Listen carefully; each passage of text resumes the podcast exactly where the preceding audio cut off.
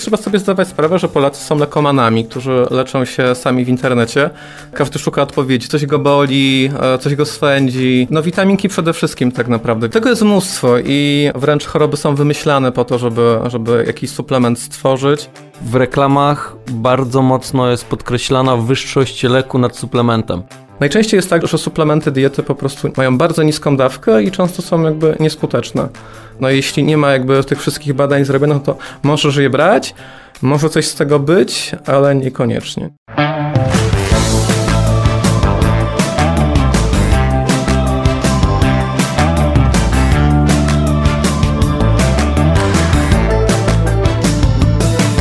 O reklamie w internecie. Dla kogo? Za ile? I po co? Opowiada Piotr Polok. Pyta Natalia Siuta. Tej strony Natalia Siuta i Piotrek Polok, a z nami Michał Bryzek, specjalista SEO, który zajmuje się pozycjonowaniem i promocją jednych z największych serwisów z branży zdrowia w Polsce, takich, które na przykład umożliwiają sprawdzanie dostępności leku w aptekach, no niezależnie od ich lokalizacji, albo na przykład umożliwiają umówienie się do lekarza specjalisty. Cześć. Cześć, bardzo miło, że tu jestem. Cześć.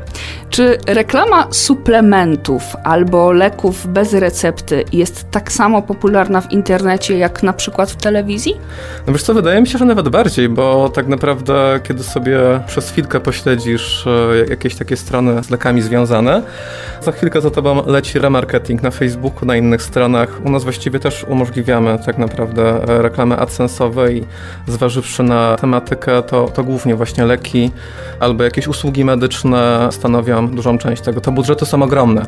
E, wiadomo, że ta reklama w internecie jest tańsza niż na przykład reklama w telewizji, bo wiem jakie są budżety na reklamy chociażby przed faktami w TVN-ie. Natomiast no, tej reklamy po prostu jest bardzo dużo. Cały czas za nami krąży, więc tutaj jakby ta skala też, też robi robotę. Wydaje mi się, że właśnie jest to też po części pomyślane, że 50% budżetu reklamowego idzie na telewizję, a 50% jeszcze dorzucamy do internetu, z tym, że to co Michał powiedział, ta reklama w internecie jest tańsza, więc możemy jej zrobić jeszcze więcej w cenie reklamy telewizyjnej. No i też trzeba sobie zdawać sprawę, że Polacy są lekomanami, którzy leczą się sami w internecie. Każdy szuka odpowiedzi, coś go boli, e, coś go swędzi, e, coś Witaminki. wstrzykło. No witaminki przede wszystkim tak naprawdę, witaminka C lewoskrętna, inne tego typu rzeczy. Tego jest mnóstwo i nawet często jest tak, że po prostu wręcz choroby są wymyślane po to, żeby, żeby jakiś suplement stworzyć. No i wokół tego oczywiście narasta i reklama, i cały content marketing. W takiej reklamie leków na co możemy sobie pozwolić? Oj, to jest e, właściwie można od, odpowiedzieć tylko w jeden sposób, to zależy. E, bo tutaj możliwości jest naprawdę mnóstwo i wszystkie wiążą się z ogromnym zagrożeniem finansowym dla, dla osoby, która tę reklamę e, rozpoczyna. Bo tutaj nie można powiedzieć, że są leki. Tak naprawdę są leki na receptę, czyli tak zwane RX-y. Są leki OTC i produkty medyczne. No i są suplementy diety, które traktowane są de facto jak, jak pożywienie. No i przy tych lekach RX, czyli tych lekach, które działają, nie możemy sobie pozwolić na za wiele. Nie mamy reklamy tak naprawdę publicznej, bo tutaj jest sztywny zakaz. Jeśli coś się na przykład pojawia o, o jakichś lekach na receptę, no to zazwyczaj to są, to są ulotki w internecie. Nawet kiedy widzimy to na jakimś medonecie albo innym dużym serwisie, no to teoretycznie jest to artykuł, ale de facto jest to ulotka. Nie znajdziemy tak naprawdę żadnych informacji, które poza tę ulotkę wykraczają. Ale sprawa się troszkę rozluźnia, jeśli mówimy o reklamie dla specjalistów, czyli lekarzy, farmaceutów, położnych, pielęgniarek itd., tak itd. Tak tutaj ta reklama jest, jest troszkę inna, bo tutaj możemy sobie pozwolić na no, taką troszkę specyficzną formę reklamy, ponieważ możemy wysyłać próbki tym lekarzom, możemy tych lekarzy zabrać na jakiś wyjazd, możemy dać im jakiś prezent, do pewnej kwoty oczywiście. I no tutaj jakby, jakby te możliwości są większe. Natomiast e, jeśli tworzymy jakąś stronę internetową, na której umieszczamy więcej informacji niż jest ich w ulotce i ta strona jest nieodpowiednio zabezpieczona, mogą do niej mieć dostęp na przykład e, osoby spoza branży, no to tutaj już możemy się liczyć z karą ze strony GIF-u. I to jest jakby taki najtrudniejszy element TRX-y. One najczęściej się pojawiają gdzieś w artykułach, na przykład jako wymieniona jest seria, bo jeśli wymienimy e, serię leków w artykule, no to jest to raczej ok. Na przykład opisujemy substancję czynną, na przykład ten lek, ten lek, ten lek, ten lek. Przy czym to jakby dla producentów leków na pewno nie będzie jakieś super, e, super fajne. No inaczej trochę wygląda sprawa z OTC albo z lekami, albo z produktami medycznymi. I tutaj te produkty medyczne to też może nie każdy wiedzieć, jakieś plastry rozgrzewające, tego typu rzeczy. I kto tak naprawdę może taką reklamę prowadzić? Producent albo osoba, która to robi na jego zlecenie. I w przypadku tych produktów OTC trzeba na kilka rzeczy tak naprawdę uważać. No przede wszystkim musimy za każdym razem podać nazwę producenta, dawkę leku, na czyje to jest zlecenie. Musimy też podać tę słynną formułkę o tym, żeby skonsultować się z lekarzem farmaceutą. Często na przykład spotykamy w reklamach, gdzie bardzo, bardzo szybko... To szybciej. tak, albo w jakiejś tam zabawnej formie jest, jest to przedstawione. To nie jest tak dlatego, że jakby chcą to wstawić producenci leków, tylko po prostu muszą, ponieważ to jest jakby, jakby wprost e, wpisane. Jest wiele tutaj problemów tak naprawdę z tymi lekami OTC. Jakby ta reklama musi się stricte zgadzać z charakterystyką produktu leczniczego. Kiedyś nawet było tak, że nie można sobie było pozwolić w takiej reklamie na słowa, które są powszechnie używane. Czyli na przykład, jeśli użyłaś słowa katar, no to, no to nie bardzo, bo jednak w ulotce jest nieżyd nosa i już coś takiego nawet potrafiło zbudzić uwagę GIF-u. Czyli nie siniak, a podbiegnięcie krwawe pewnie. Jest tu sporo takich rzeczy. Nie można oferować korzyści na przykład takich dodatkowych za zakup tego leku, czyli na przykład kupujesz sobie lek, który jest oczywiście bez recepty, ale lek musi być przebadany i to muszą być takie oficjalne badania, a nie badania marketingowe robione dla, dla suplementów diety. Nie możesz na przykład powiedzieć, że o, kupisz tutaj sobie ten lek, to dostaniesz jeszcze to gratis i, i, to gratis. To jest jakby niedozwolone. Nie można tych reklam kierować do dzieci. To jest też bardzo, e, bardzo mocno przestrzegane. Nie mogą tych e, leków OTC reklamować lekarze, ani prawdziwi, ani przebrani. Kiedyś to było popularne, nie? Właściwie każdą rzecz e, człowiek w białym fartuchu sprzedawał, miał tam jakąś tabliczkę, że lekarz, doktor. Teraz czasami się pojawia e, człowiek, który jest w białej koszuli i ma tam jakby przywoływać podobne schematy. Natomiast e, no, jeśli zasugerujemy, że jest to lekarz, no to już, to już nie bardzo.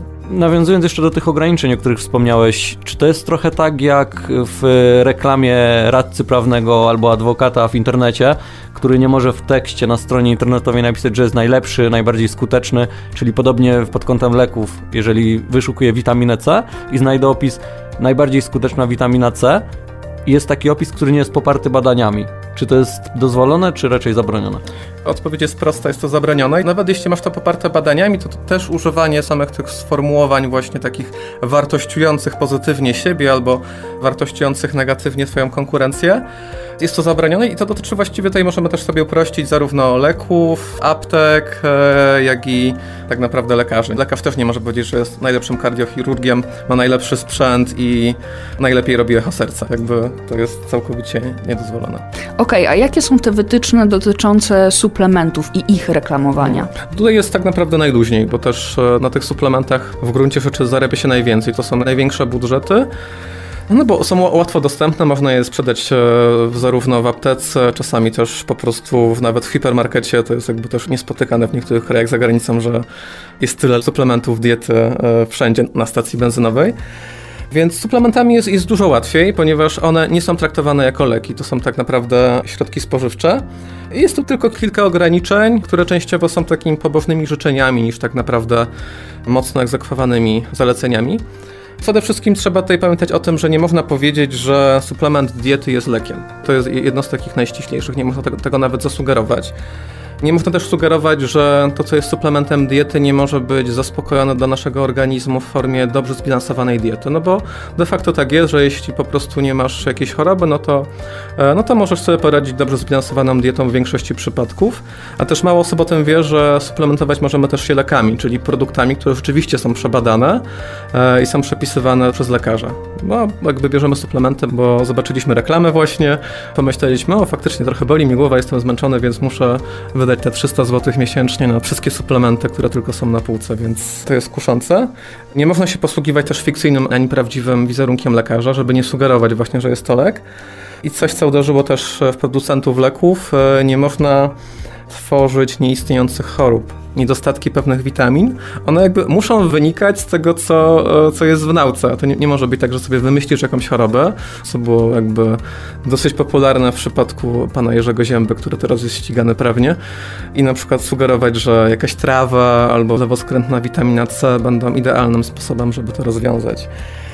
No i takim życzeniowym też myśleniem jest w przypadku suplementów diety to, żeby e, jeśli mówimy, że coś jest skuteczne, coś działa, żeby popierać to wynikami badań. Przy czym jakby trzeba pamiętać, że badania, które są tworzone przez producentów suplementów diety, no to są badania na zamówienie, nie? Więc to nie są jakby obiektywne badania przez jakieś takie międzynarodowe instytucje robione, tylko to są działania po prostu, które e, się robi jakby pod pewną regułę. Z gwiazdką, z taką gwiazdką. malutką. Jakby no, pokazuje się zalety.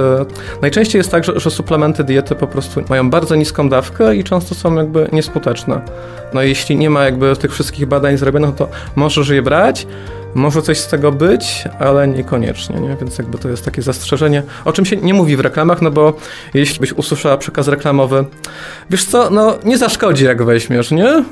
No to jakby tak jest to takie mało przekonujące. Są na przykład jakieś przepisy, czy właściwie takie zasady z góry narzucone dotyczące chociażby tego znaczka napisu suplement. Bo weźmy na przykład na tapet witaminę D3, tak? Ostatnio popularna, każdy na odporność, zresztą e, w tym okresie jesienno-zimowym, początek wiosny też jeszcze zazwyczaj tę witaminę D3 suplementujemy, kiedy tego słoneczka nie ma. Bo okej, okay, tu e, w jedzeniu zbyt wiele i nie ma śladowej ilości zazwyczaj. To jak przychodzimy do apteki, coraz więcej jest tych aptek, które sami sobie wybieramy jakieś rzeczy, zanim jeszcze podejdziemy do lady, albo nawet w ogóle nie musimy do tej rady podchodzić, jedynie płacimy i wychodzimy, to zazwyczaj na tych półeczkach ogólnodostępnych są te suplementy z napisem suplement i dopiero jak dojdziesz do lady i zapytasz o ten lek, to dopiero wtedy ten lek dostajesz. Pytanie, czy ludzie zazwyczaj raczej chyba nie patrzą, czy tam jest suplement, czy nie. Jak już, to chyba jak wrócą do domu i poczytają. Wiele osób sobie tak naprawdę nie, zdaje sprawy, czym jest suplement diety, no bo jakby cała narracja wokół tego jest taka, że to faktycznie działa, nie? Tam przechodzisz, są te reklamy. Brałam trzy dni i po prostu o niebo lepiej, nie? Znaczy, suplementy diety muszą być oznaczone jako suplementy diety ale nie ma jakby konkretnej e, wielkości czcionki, koloru, który jakby jest tutaj wyznaczony. Muszą być oznaczone jako suplement i nie mogą sugerować, że są lekiem. To jest jakby jedyny taki wyznacznik, który, który musi być jakby przestrzegany. Ja tak jeszcze wtrącę, bo akurat mi się skojarzyło, że jakby w reklamach bardzo mocno jest podkreślana wyższość leku nad suplementem. Pamiętam, że była kiedyś taka reklama magnezu, mhm. który jest nie chcę użyć określenia lepszy, bo tak nie było, mhm. ale padło takie zdanie, nie pamiętam go dokładnie, parafrazuję, że warto użyć tego magnezu, ponieważ to lek, a nie suplement diety. Mhm. Takie granie jakby Tylko, że to jest jakby obiektywna informacja, że coś jest lekiem, I obiektywnie też lepiej używać leków niż suplementów diety. Tak, ale właśnie zmierzam do tego, że mimo tego, że nie możemy powiedzieć, że jest najlepszy, to podświadomie mówimy, że jest lekiem, a nie suplementem, więc już w głowie mamy, że jest lepszy, ponieważ jest lekiem, a nie suplementem. I właśnie na tym polega ta cienka granica między tym, co możesz powiedzieć, a czego nie możesz powiedzieć. Jakby balansujesz przekazując informacje, które są obiektywne, które są prawdziwe, weryfikowalne, i liczysz na to, że po prostu pacjent czy konsument już sam we własnym zakresie, bez Twojego nacisku, uzna, że no faktycznie to jest lepszy produkt. Czyli jakby korzystając z narzędzi, które są po prostu w ulotce, no bo jakby fakt, że coś jest lekiem albo coś jest suplementem, no to jest w ulotce, chociaż niektóre suplementy nie mają ulotek, tylko mają opisy na opakowaniu, to jest, jest to dozwolone. Powiedzenie, że coś jest lekiem, a coś nie jest suplementem, aczkolwiek no jeden rabin powie tak, drugi powie inaczej, a najwięcej do gadania będzie zawsze miał GIF. Bardzo często teraz jest podnoszony taki temat, żeby, no bo to są ogromne budżety tak naprawdę, nie? Inwestujesz ogromny budżet na reklamę w telewizji, w internecie i potem jakby zastanawiasz się, czy GIF powie, że jest ok, czy nie jest ok. Od kilku lat się zastanawiałem nad tym, czy nie robić czegoś takiego jak preakceptacja reklam w GIFie, no co by było, co by było fajne. Weryfikacja. Tak, bo sobie możesz jakby e, zaoszczędzić tych kosztów. Natomiast no, w tym momencie jeszcze nie jest to jakby przesądzone i no, nie wiadomo, co z tego będzie, bo z drugiej strony te kary mogą być na tyle nieduże dla tych największych producentów, że oni na przykład woleliby i tak taką reklamę puścić, licząc się z karą. Mogłoby na przykład też być tak, że jeśli taka reklama by tej preakceptacji nie miała, to na przykład jakaś stacja by tej reklamy nie puściła. To jest, to jest kwestia biznesowa i kwestia tego, czego tak naprawdę są producenci leków, bo oni są największej sprzedaży. To jest jakby oczywiste. Czyli na ten moment tak naprawdę kary są wpisane w koszta tworzenia tej reklamy już. No generalnie jest tak, że im jesteś większym graczem na rynku, tym jest większa szansa, że, że coś się stanie. Producenci są z założenia duzi. Im, Im jesteś mniejszy, tym masz mniejszą szansę, że konkurencja będzie chciała cię gdzieś zgłosić, a im jesteś większy, tym, tym musisz być bardziej ostrożny. Przechodząc do tej reklamy, można powiedzieć takiego content marketingu, Mhm. który jest wykorzystywany w, w branży medycznej, zdrowotnej, czy to jest tak, porównam to do, do innej branży, gdzie też jest wykorzystywany content marketing. Jeżeli e, sprzedajesz, to jest bardziej już e, produkt, tak, pod kątem butów na przykład. Jeżeli sprzedajesz buty, tworzysz sobie opis, jak dobrać buty i tak dalej, wrzucasz to w internet, nic złego się nie stanie, jeżeli ten artykuł będzie miał błędy. Jak to wygląda na przykładzie artykułu, który wrzucasz na portal zdrowotny? Mhm. Czy ten artykuł musi być konsultowany z lekarzem, który powie, że tu jest błąd, albo tutaj warto coś dopisać? Czy po prostu wrzucasz artykuł i nikt za niego nie bierze odpowiedzialności? Znaczy pytasz o to, czy jakby muszę się skonsultować w przypadku, kiedy ja publikuję taki artykuł na innym serwisie, czy jeśli taki artykuł jest publikowany u mnie? Pytam ogólnie o to, czy niezależnie, czy publikujesz ten artykuł u siebie na blogu jako specjalista, czy jako artykuł gościnny, Aha, okej. żeby nie zrobić krzywdy osobie, która go przeczyta. To już Ci tłumaczę. Jeśli chodzi o artykuły, które są publikowane u nas, to wszystkie te artykuły są konsultowane z, z farmaceutami, którzy no, mają odpowiednią wiedzę, są w stanie po prostu wszystko zweryfikować. E, I my też nigdy nie piszemy artykułów stricte o jednym leku. To też jest jakby takie założenie troszkę na- naszego działu prawnego, żeby się nie podkładać producentom leków. Chodzi o to, że my też z tymi producentami jakby, jakby współpracujemy i gdyby ten jeden lek po prostu był tam jakby szczególnie e, wyróżniony, no to byłoby czemu ten, czemu ten, a nie inny. Do tego piszemy zazwyczaj artykuły, które są na temat schorzeń, które są obiektywne, zweryfikowane i wymieniamy po prostu listę leków z OTC, bo też unikamy troszkę e, leków RX, które są w tym przypadku e, najskuteczniejsze. Znaczy, nie mówimy, że najskuteczniejsze, które się stosuje, bo użycie słowa najskuteczniejsze na pewno ci pomoże, nie ma żadnych skutków ubocznych, no to już wiemy, że tutaj trzeba tego unikać.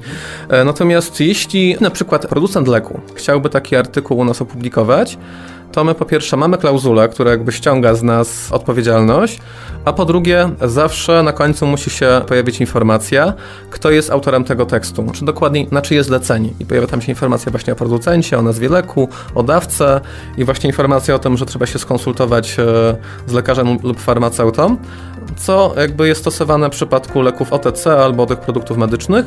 W przypadku suplementów e, nie mamy takiego zastrzeżenia.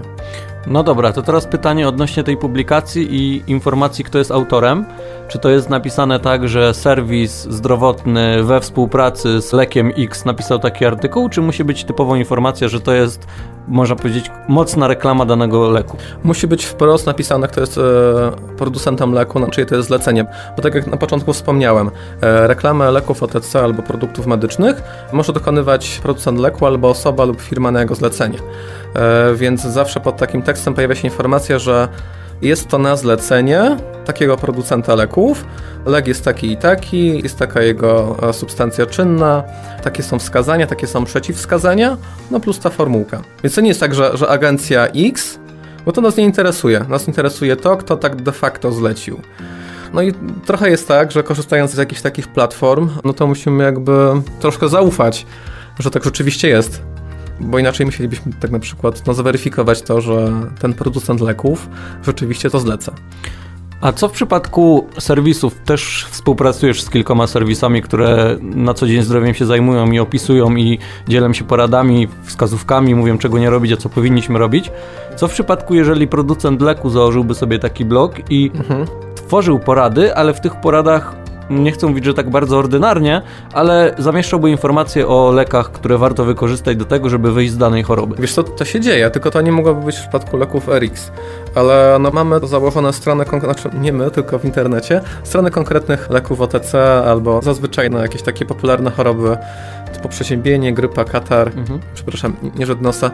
I tam, jak pewnie wiesz, pojawiają się, pojawiają się blogi i są linkowania wewnętrzne do, do tych produktów, więc e, no wszystko jest kwestią tego, jak to opiszesz, nie? Bo jeśli napiszesz, że jeśli masz katar, to możesz zastosować lek X. Ale jeśli masz katar, to musisz zastosować lek X, ponieważ inne są nieskuteczne, no to zawsze jest kwestia tego wartościowania, bo tutaj tak naprawdę twoim wrogiem są przede wszystkim inni producenci podobnych produktów, którzy mogą zgłosić, że wrzucasz informacje, które są nieprawdziwe, które nie są poparte badaniami których wiesz, jakby nie ma w ulotce, a ulotka musi być zatwierdzona. Charakterystyka lecznicza leku. Tak się nazywa taki oficjalny dokument, który jest zatwierdzony przez, e, przez GIF.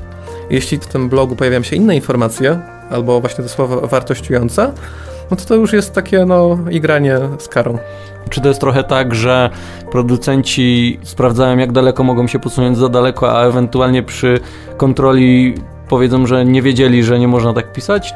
Udawanie, że się nie wiedziało jest jakimś pomysłem, natomiast nieznajomość prawa nie zwalnia z jego przestrzegania, więc teoretycznie można tak udawać, ale no jakby GIF, inne instytucje wiedzą, że takie firmy mają działy prawne, więc e, bardzo ciężko się w ten sposób e, z tego, z tego wytłumaczyć. Zastanawiam się też w drugą stronę, czy firmy, które ze sobą konkurują, mają wewnętrzne działy do wyszukiwania problemów innych Jestem przekonany, że tak, bo jakby każda duża firma śledzi działania swojej konkurencji. I zdarzają się takie sytuacje, zdarzają się sytuacje, że, że wchodzi na przykład Walking do, do, do niektórych firm albo właśnie przychodzą pisma z wyjaśnieniem, z wycofaniem reklamy. Tak, e, no bo jakby wycofanie reklamy z rynku e, twojego największego konkurenta to jest zysk dla ciebie, prawda? Bo ty masz jakby więcej miejsca, żeby się rozepchać. Tak, to jakby nie mam informacji z firmy A, że tak, mamy taki dział, tutaj szef zarabia tyle, ale, ale to jest jakby bardziej niż pewne. A jak to wygląda w przypadku aptek w ogóle, tych stacjonarnych, ale też przede wszystkim w naszym przypadku tych internetowych? Tu są jakieś ograniczenia, czy mamy wolną rękę? No tak, no to, tutaj też e, nie można się reklamować, więc e, szybka odpowiedź. Natomiast e, o, oczywiście sprawa jest zniuansowana. Jeśli chodzi o takie apteki stacjonarne, no to one mogą tak naprawdę podzielić się taką informacją jak lokalizacja i godzina otwarcia. No, no i ceny, ale ceny mogą być tylko w aptece. Nie możesz sobie wystawić po prostu przed swoją aptekę informacji, że masz takie ceny lepsze niż konkurencja. Nawet gdyby były apteki obok siebie, miały, miały ceny wystawione na jakichś takich standach, tych potykaczach, to już, już to, to mogło być potraktowane jako reklama. Jest bardzo wiele takich sytuacji e, troszkę kuriozalnych. Na przykład jeśli napiszesz, że przed twoją apteką jest dogodne miejsce parkingowe, albo w twojej aptece kupisz tańsze zamienniki leków, no to to jakby mo można się domyślić, no to. Ale to dogodne miejsce parkingowe było takim case'em, który e, właśnie kosztował jakąś aptekę kilka tysięcy złotych i jakby człowiek, który nie jest z branży, mógłby się nie spodziewać, że nawet coś takiego się może zdarzyć. Nawet e, farmaceuci na, na takich grupach na Facebooku śmieją się, że, że jeśli ustawi się przystojnego farmaceuta albo ładną farmaceutkę, która się uśmiecha do pacjentów, że nawet to już byłoby taką niedopuszczalną formą reklamy. Troszkę inaczej wygląda sprawa tak naprawdę z aptekami internetowymi, bo e, no, trudno sobie wyobrazić sytuację, w której w aptece internetowej nie podajemy cen, prawda?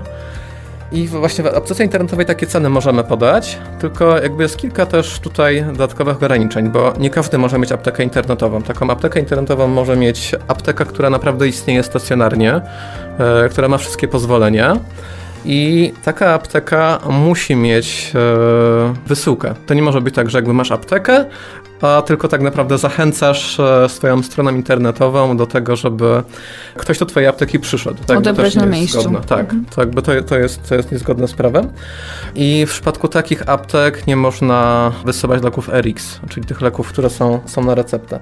A można je zamówić i odebrać z receptą? Tak, tak, tak, tak, tak, tak, tak. To jest akurat fajne właśnie, jeśli na przykład poszukujesz leku, którego nie, nie ma w twojej aptece w pobliżu, to możesz sobie taki lek zarezerwować i mieć taką pewność, że, że przyjdziesz na miejsce i rzeczywiście, rzeczywiście ten lek sobie, sobie odbierzesz.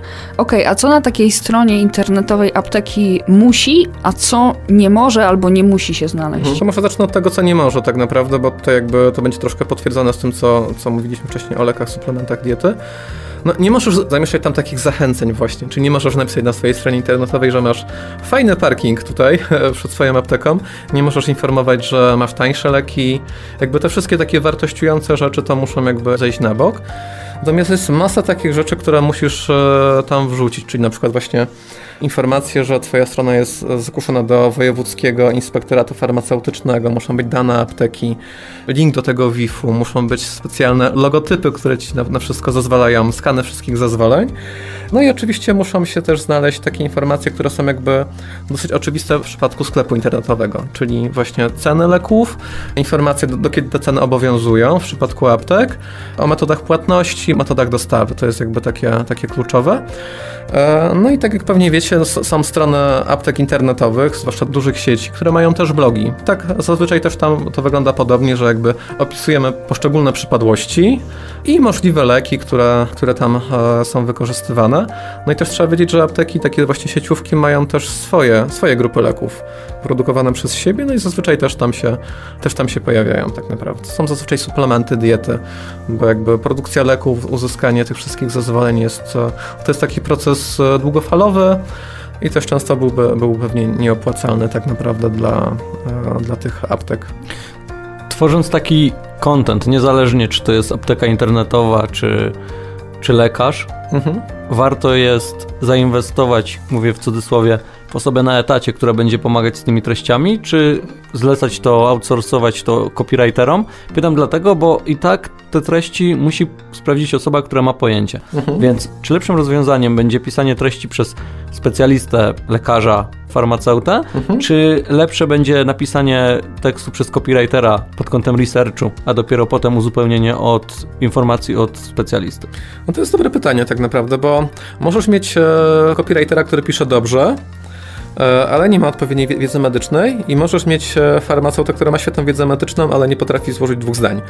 Więc idealną opcją jest tak naprawdę znaleźć takiego, e, takiego copywritera, który się dobrze czuje w tej e, wiedzy takiej farmaceutycznej, medycznej.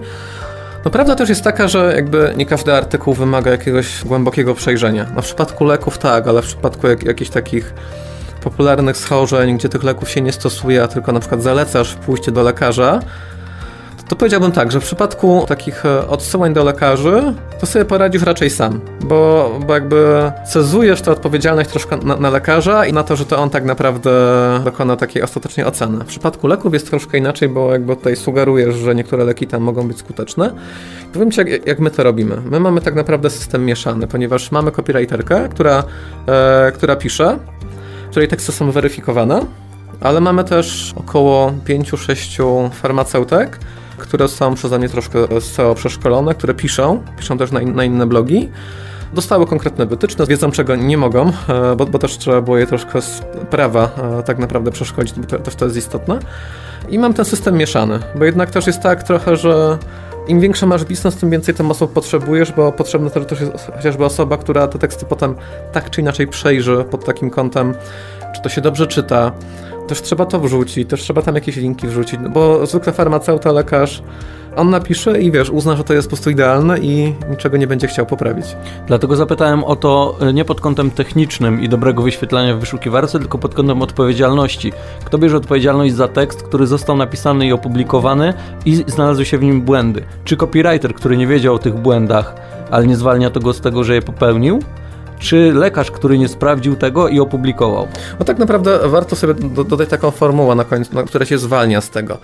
My jakby do, dokładamy wszelkich starań, oczywiście, że, żeby, żeby wszystko było prawdziwe, zgodne ze sztuką. I tak rzeczywiście jest, że każdy tekst jest przejrzany. Natomiast e, dodajemy formułę, która świadczy o tym, że nie ponosimy odpowiedzialności za informacje, które są zawarte, ponieważ nie mamy jakby informacji o tym, co dany pacjent, który to czyta, jak, jakie ma inne schorzenia, czy nie ma jakichś uczuleń. Jakby nie masz takiej możliwości, żeby wiedzieć, e, na co choruje Twój pacjent, e, czytelnik tego tekstu. Więc musisz tak naprawdę e, się zabezpieczyć w ten sposób, że nie ponosisz tej odpowiedzialności, że pacjent musi się z tym lekarzem skontaktować, że jest to tylko poradnik, który jest zweryfikowany przez specjalistów, ale jeśli chcesz się leczyć, no to musisz pójść do, do lekarza albo farmaceuty, uzyskać wiedzę profesjonalną, która będzie jakby dopasowana do Twojego konkretnego przypadku. Okej, okay, to podsumowując, jeżeli chodzi o reklamę internetową dla tej branży medycznej, co wolno, a czego unikać? Okej, okay, tak w krótkich słowach. Nie reklamujemy leków na receptę, chyba że kierujemy tę reklamę bezpośrednio do specjalistów. E, w przypadku leków OTC no to nie używamy sformułowań typu właśnie nasze leki są najlepsze, e, leki konkurencji są gorsze, że, na pewno te leki są skuteczne. E, nie kierujemy takiej reklamy do dzieci i nie możemy tutaj reklamować takiej reklamy z użyciem e, lekarzy. W przypadku suplementów diety, no to musimy zaznaczyć, że, że jest to suplement diety. Nie możemy sugerować, że tych samych efektów nie osiągniemy stosując zbilansowaną dietę. Nie możemy w przypadku suplementów diety też e, wymyślać chorób, które, e, które nie istnieją. No, w przypadku aptek no to sytuacja jest bardzo podobna. E, jeśli mamy stacjonarną aptekę, to możemy tylko poinformować o tym, gdzie ta apteka jest i w jakich godzinach ta apteka funkcjonuje. A w przypadku apteki internetowej, no to trzymamy się prawdy, czyli informujemy o, o, o cenach leków, ale bez e, informowania, że są super. E, musimy spełnić jakby wszystkie wymagania takie formalne, czyli te wszystkie linki do WIF-u, wszystkie skany, e, informacje o, o sposobach sprzedaży. Nie wysyłamy leków RX, e, czyli tych leków na receptę. No i możemy oczywiście prowadzić e, we wszystkich tych działaniach blogi, czyli marketing, a nie reklamę, w których tak naprawdę promujemy zdrowie, bo zakazana jest reklama leków, zwłaszcza tych leków RX, ale możemy, możemy promować zdrowie i informować w tych tekstach o, o lekach, które mogą być wykorzystane. O reklamie w internecie. Dla kogo? Za ile? I po co?